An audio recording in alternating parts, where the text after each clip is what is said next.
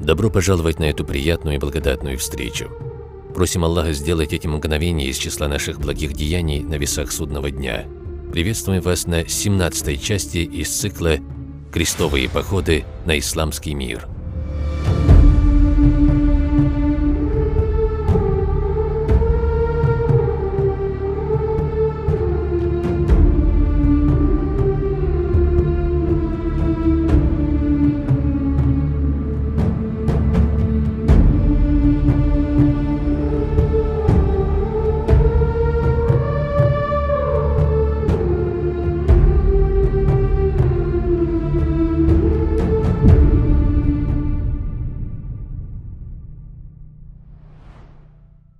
После всего, что видели в предыдущих сериях, мы задаемся вопросом, который беспокоит любого, кто начнет изучать этот период исламской истории. Умерла ли надежда? Не найдется ли в умме тот, кто поднимет истинное знамя джихада на пути Аллаха? Нет ли спасения от гнета крестоносцев и несправедливых правителей? В прошлой серии мы узнали, что надежда есть всегда. В подтверждение этому мы привели хадис любимого пророка, мир ему и благословение, в котором сказано – Группа из моей общины не перестанет сражаться за истину, пока не наступит судный день, и не навредит ей тот, кто будет препятствовать. В этот печальный для мусульман период, в период хаоса, притеснений и предательств, эта группа, упомянутая в хадисе, выйдет из севера Ирака. Мы постарались объяснить причину появления надежды именно с этих земель.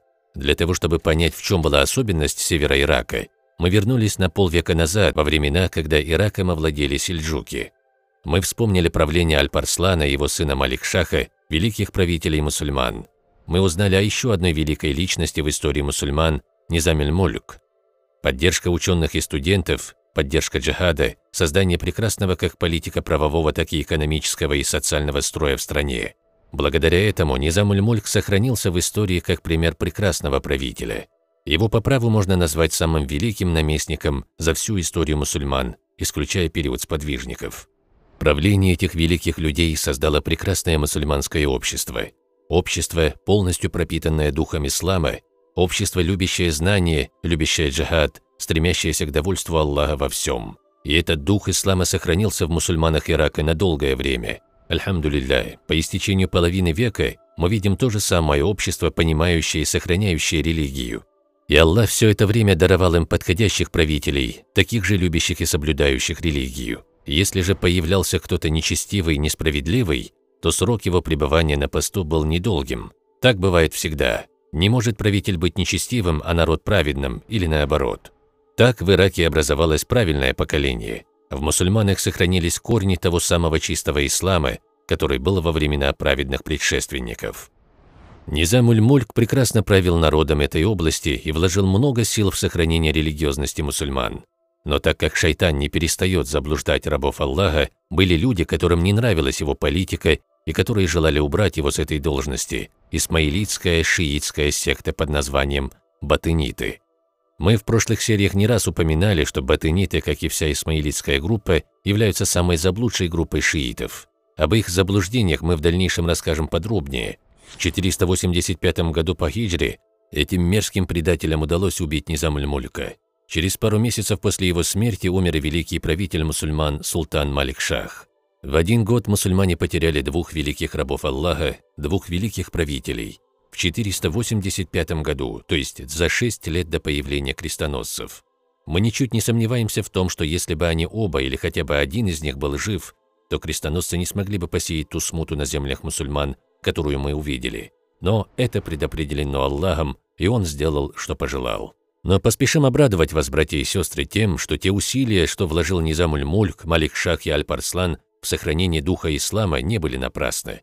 Их плоды остались, их свет сохранился в обществе мусульман, из которого выйдут великие движения джихада. Об одном из них мы поговорим прямо сейчас. Это было чем-то вроде мостом между упадком, в котором пребывали мусульмане, и тем порядком, в котором они должны быть. Инициатором этого движения был великий воин по имени Джакармаш – Скажите нам, братья и сестры, как вы думаете, сколько процентов мусульман слышали об этом человеке? Мы убеждены, что это число очень близко к нулю. Нас заставили забыть нашу историю, забыть имена наших героев и распространили среди нас имена тех, кто не имеет абсолютно никакой цены.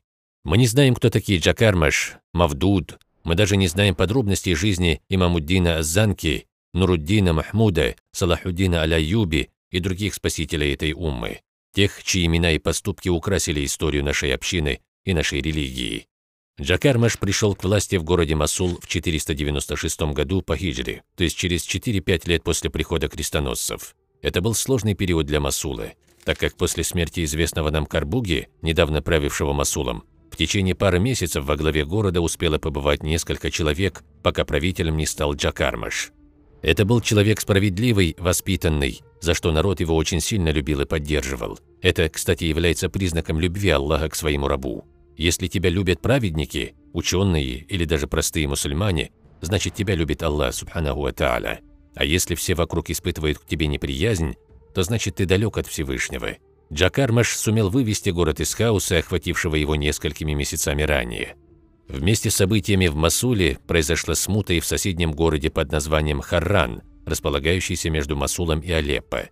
Здесь также произошло несколько переворотов во власти, пока во главе города не стал турок по имени Джавли. Борьба за власть привела город в сильный упадок, который притянул внимание находившихся недалеко от Харрана и Масула крестоносцев Эдессы. Пока Харран пребывает в хаосе, и соседний с ним Масул также обессилен, эдессы решили напасть на город. Захват города Харан, имевшего важное стратегическое расположение, обеспечило бы крестоносцам контроль пути из Шама в Ирак и защиту от набегов из Ирака. К тому же это облегчило бы им продвижение вглубь востока ислама. Балдуину де Бург помогал его заместитель Жаслен де Куртене. Из-за укрепленности города эдесцы решили обратиться за помощью к Боемунду, правителю Антакии, который недавно освободился из плена и желал вернуть себе былое имя, воюя с мусульманами. Его сопровождал племянник Танкрет, правивший Антакией в течение трех лет, пока Боемонда держали в плену. Войско, возглавляемое самыми яркими личностями крестоносцев, насчитывало около 20 тысяч воинов, среди которых было несколько тысяч рыцарей. Их сопровождало несколько архиепископов. Это, безусловно, была немалая армия. Те 200- и 300-тысячные армии, разбитые мусульманами ранее, состояли из земледельцев и скотоводов, не знавшие, что такое война. А в Харан небольшой город, отдаленный от остальных городов мусульман, направлялось войско, состоявшее из опытных воинов-рыцарей. Джакармеш, правитель Масула, мог защитить Харан. Это было известно крестоносцам. Но город был также рядом с Сукманом, сыном Артука, правившего Кифа и Мардином. Как мы рассказывали в прошлой серии, он был праведным правителем, любящим религию и стремившийся к довольству Аллаха. Но между ними и Джакармашем была небольшая вражда по причине того, что первый поддерживал преемника Джакармаша во власти Масула. Но, альхамдулилля, в такой важный для всей уммы мусульман момент случилось событие, которое не может не обрадовать мусульманина. Оба правителя отправили друг другу письмо в одно и то же время. Каждый из них говорил в письме, что он готов выступить против общего врага лишь ради довольства Всевышнего Аллаха. В одно и то же время оба правителя написали друг другу одно и то же – это непременно был союз ради Всевышнего Аллаха, в котором присутствует настоящий ихляс. Это непременно был союз, который не может остаться без благодати от Всевышнего Аллаха. Сукман собрал семитысячный отряд из туркменов, а Джакармаш – три тысячи воинов из турков и арабов. Эта объединенная десятитысячная армия мусульман направилась в Харран, куда также направлялось войско крестоносцев, которое насчитывало почти 20 тысяч воинов. В 497 году по хиджре в 1104 году по Григорианскому календарю оба войска встретились в великой битве, сохранившейся в истории как «Битва при Харране». Армию крестоносцев возглавляли Балдуин де Бург и Жослен де Куртене. Боемонт, который провел сложные три года в плену мусульман, не решился встать в первых рядах. От страха попасть снова в плен, он решил встать в ту часть армии, откуда ему будет легче сбежать, в том случае, если удача отвернется от крестоносцев. Мусульмане одержали сокрушительную победу. Враги были разгромлены. Около 12 тысяч убитых и множество пленных. Среди пленных оказались Балдуин де Бург и Жослен де Куртене. Пленение первых двух лиц государства Эдесса, безусловно, было катастрофой для крестоносцев. Что же касается Балдуина, то, как и ожидалось, он сбежал вместе со своим племянником Танкредом. Это была великая победа, которую мусульмане ждали долго. Она вернула мусульманам часть величия и духа, которые были очень необходимы после всех тех бед, которые их постигли все эти годы. В конце сражения случилась маленькая проблема. Оба ценных пленника, Балдуин де Бург и Жослен, и большинство трофеев отправились в войско Сукмана, чем, конечно, не были довольны Джакармаш и его армия. В отсутствие Сукмана Джакармаш вошел в шатер артукидов, в котором держали пленников, и забрал Болдейна де Бург. Похищение правителя Эдессы и одного из самых влиятельных предводителей крестоносцев, который был самым ценным из всех трофеев этой битвы, разумеется, вызвал у артукидов ярость гнева. Но конфликт был разрешен благодаря прекрасным словам Сукманы, которые указывают на его праведность, искренность в сражениях и его полное стремление к довольству Аллаха. Радость этой победы не превратится в печаль из-за разногласий между нами.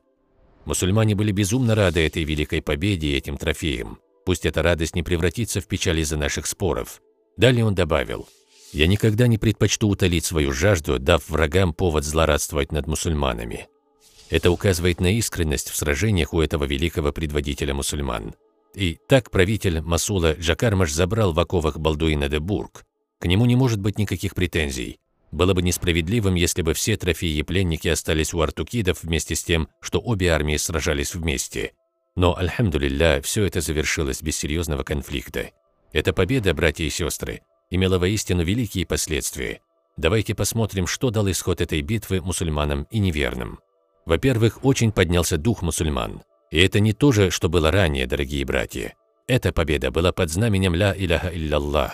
Это было ясно видно с самого начала – как со стороны Сукмана, так и со стороны Джакармаша. Это мы увидели в письмах, которые отправили друг другу эти два праведных правителя. Вспомним, что они оба написали, что отдадут самих себя на этой войне лишь ради довольства Аллаха Субханаху Ва Тааля. Это также мы увидели после битвы, в том, как они решили свой конфликт. Это все доказательство того, что их целью было довольство Аллаха Субханаху Ва Тааля. Такими бывают настоящие победы, братья. Вот ключ от настоящей победы полное обращение к Аллаху своим сердцем и мечом. Также мы очередной раз увидели прекрасные последствия единства. Небольшие войска Сукмана и Джакармаша, которые в общем составили 10 тысяч воинов, не оставили никаких шансов опытной армии крестоносцев, которых было почти в два раза больше, во главе с одними из самых ярких представителей крестоносцев. Аллах не спаслал благодать на это единство, которое принесло мусульманам эту великую победу. Для крестоносцев же это поражение стало большой бедой. Оно полностью закрыло для них дорогу в Ирак, представьте себе. Мы упомянули ранее, что Харан был воротами в Ирак, Масул и восточные земли мусульман. Его потеря означала потерю Востока. Крестоносцы лишились не только дальнейших попыток напасть на Ирак, но и всяких мыслей об этом. Мы говорили ранее, что крестоносцы, особенно графство Эдесса, испытывали острую нехватку армии. Потеря 12 тысяч воинов являлась сильным ударом по их военной мощи. Также они потеряли множество крепостей, защищавших их государство от тюркских набегов. И, разумеется, самой большой из бед была потеря Балдуина де Бург вместе с множеством знатных личностей. Кто же будет править Эдессой в отсутствии Балдуина? Эдессы обратились к Танкреду Нормандскому. Вспомним, что ранее он уже заменял своего дядю Боемунда, когда тот попал в плен. В Антакии он неплохо справился со своими обязанностями, поэтому он стал первым кандидатом на этот временный пост. Далее мы увидим, что он слишком войдет в роль правителя Эдессы, что вызовет конфликт между ним и другими правителями. Также из последствий этой битвы стали резкие географические изменения в этой области. Множество городов, воспользовавшись ослаблением крестоносцев, решили отдалиться от них. Это произошло не только в Эдессе, но и в Антакии. Пользуясь отсутствием Боемунда, Ридван, правитель Алеппо, отбил у крестоносцев некоторые села и крепости. Так Боемунд, еще не оправившийся от душевных ран, полученных в плену, начал терять земли, которые он незаконно забрал у мусульман. Очень важным последствием этой победы стало сохранение и безопасность пути из Ирака в Шам. Этот путь был крайне необходим для того, чтобы армии из Ирака пришли на помощь Шаму. А город Харран на этом пути, значит, если бы город захватили, Шам мог остаться без военной и материальной помощи от мусульман Ирака. Итог этой битвы повлиял и на армян. Они немного набрались смелости выйти против крестоносцев. Вы, наверное, подумали, как это? Как они могли решиться выйти против крестоносцев, когда они сами предпочли их византийцам и мусульманам? Получилось так, что крестоносцы, получив земли армян, оставили их без ничего. На правительственных должностях они были заменены на представителей Западной Европы, прибывших позже. Патриархи армян были унижены, их также заменили представители католичества. Все это предательское отношение к ним, этот явный националистический и религиозный фанатизм европейцев вызвал у армян гнев и недовольство – Призывая крестоносцев на свои земли, они надеялись, что те, в отличие от византийцев, не будут обращать внимания на религиозные расхождения между ними. Из-за этого сильного гнева армяне начали отправлять письма мусульманам, представьте себе. Они поняли, что власть мусульман в тысячи раз превосходнее и милосерднее, чем та, на которую они ее променяли, несмотря на то, что католическая и армянская церкви были очень близки друг к другу. Слабостью крестоносцев решила воспользоваться и Византийская империя. Пока европейцы приходили в себя после недавнего кошмара возле Харрана, византийцы отправили войска в Киликию и захватили города Адна, Масис и Тарсус, которые были под властью государства Антакия. Кошмар Боемонда продолжался. Ранее часть его земель забрал Ридван, а теперь византийцы захватили важные города Киликии. Но это было не все. Император Алексей отправил флот городу Латакия и изгнал из него всех нормандских крестоносцев. Латакия вернулась к Византийской империи. Мусульмане, вдохновленные победой, Эдесса и Антакия теряют земли, Ридван напал на земли Антакии, после него на города Киликии и Латакию напали византийцы. Крестоносцы обессилены, не хватает армии. Все это вызвало в Боемунде чувство, что он вскоре потеряет власть над Антакией, и что ему нужна еще одна хорошая, возможно, последняя попытка полностью укрепить себя в землях Шама. Он решил вернуться в Европу. Мы помним, что ему принадлежали большие владения в Сицилии, на юге Италии, но это никак не могло умолить его любовь к Антакии и избавить его от мечты владеть ею. Понимая, что сил в графстве недостаточно для оказания сопротивления Византии и мусульманам, он вернулся в Европу, оставив трон Антакии Танкреду. В этот период с 497 года Танкред начал править двумя государствами крестоносцев – Эдессой и Антакией. Боемонт при поддержке Папы Римского начал собирать войска со всех европейских стран – Италии, Франции, Испании, Англии, для того, чтобы сразиться в первую очередь с Алексеем Комниным, а затем с мусульманами. Ридван, правитель Алеппо и другие правители Шама не обладали особой силой, поэтому главной целью боя Монда было сразиться с Византийской империей. Удачно собрав большое европейское войско, Боемонд пересек Адриатическое море и осадил город Дураццо, ныне албанский город Дурес, Император Алексей сам возглавил войско, собранное для отражения нападения Боемунда. В этой битве византийцы не оставили своим соседям из Запада абсолютно никаких шансов. Боемонд был вынужден согласиться на унизительный договор с империей, в соответствии с которым он должен был полностью отказаться от городов Киликии, Адна, Тарсус и Массиса и поставить во главе церкви православного патриарха. К тому же Боемонд был обязан сражаться на стороне Византийской империи, даже если на другой стороне будет его племянник Танкрет. Одним словом, согласно договору, Антакия становилась вассалом Византийской империи. Это соглашение сохранилось в истории как Девольский договор, так как он был заключен в крепости Деволь. Этот договор стал настоящим позором для Боемунда, поэтому он не вернулся в Антакию, а отправился обратно в Сицилию, отказавшись от всех предложенных ему должностей. Так рухнула политическая карьера Боемунда I Нормандского. Все это после одного сражения, битвы при Харране, где Джакармаш и Сукман разгромили армию крестоносцев. Субханаллах, свят Аллах. Посмотрите, братья и сестры, на последствия этой победы. Вроде бы не такой колоссальной. Раньше крестоносцы теряли людей сотнями тысяч. Вспомним битвы при Марсифане и Гераклии. Согласно самым скромным подсчетам, со стороны крестоносцев воевало две с половиной сотни тысяч человек. Но они не имели тех последствий, которые имела эта одна битва, небольшая, если смотреть на цифры. Все это, братья и сестры, потому что эта битва проходила под знаменем «Ля иляха илляллах» – «Нет Бога, кроме Аллаха». Целью этих муджахидов было довольство Аллаха, а не что-то из этого бренного мира. Всевышний, всемилостивый Аллах, не спаслал благодать не только на саму битву, но и на ее последствия. Мусульмане должны изучать это и брать урок. Что же ждет нас дальше? Что будет происходить в Шаме? Двинутся ли войска Ирака в сторону Шама? Это и другое мы узнаем в следующей серии, инша Аллах. Я прошу Аллаха дать нам понимание Его путей, одарить нас полезными знаниями и помочь нам брать с них пользу. Поистине, Он владеет этим, и только Он способен на это. Вассаляму алейкум рахматуллахи ва.